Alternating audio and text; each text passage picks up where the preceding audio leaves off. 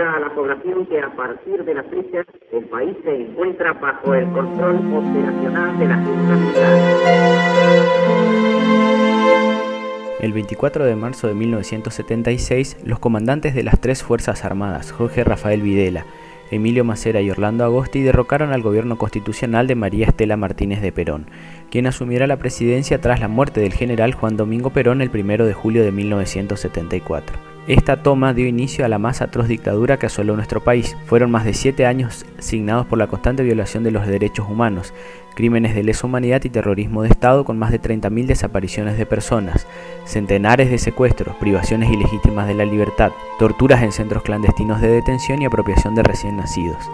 Además, el autodenominado proceso de reorganización nacional también representó graves consecuencias económicas y sociales para el país, aumentando la pobreza que alcanzó a un tercio de la población.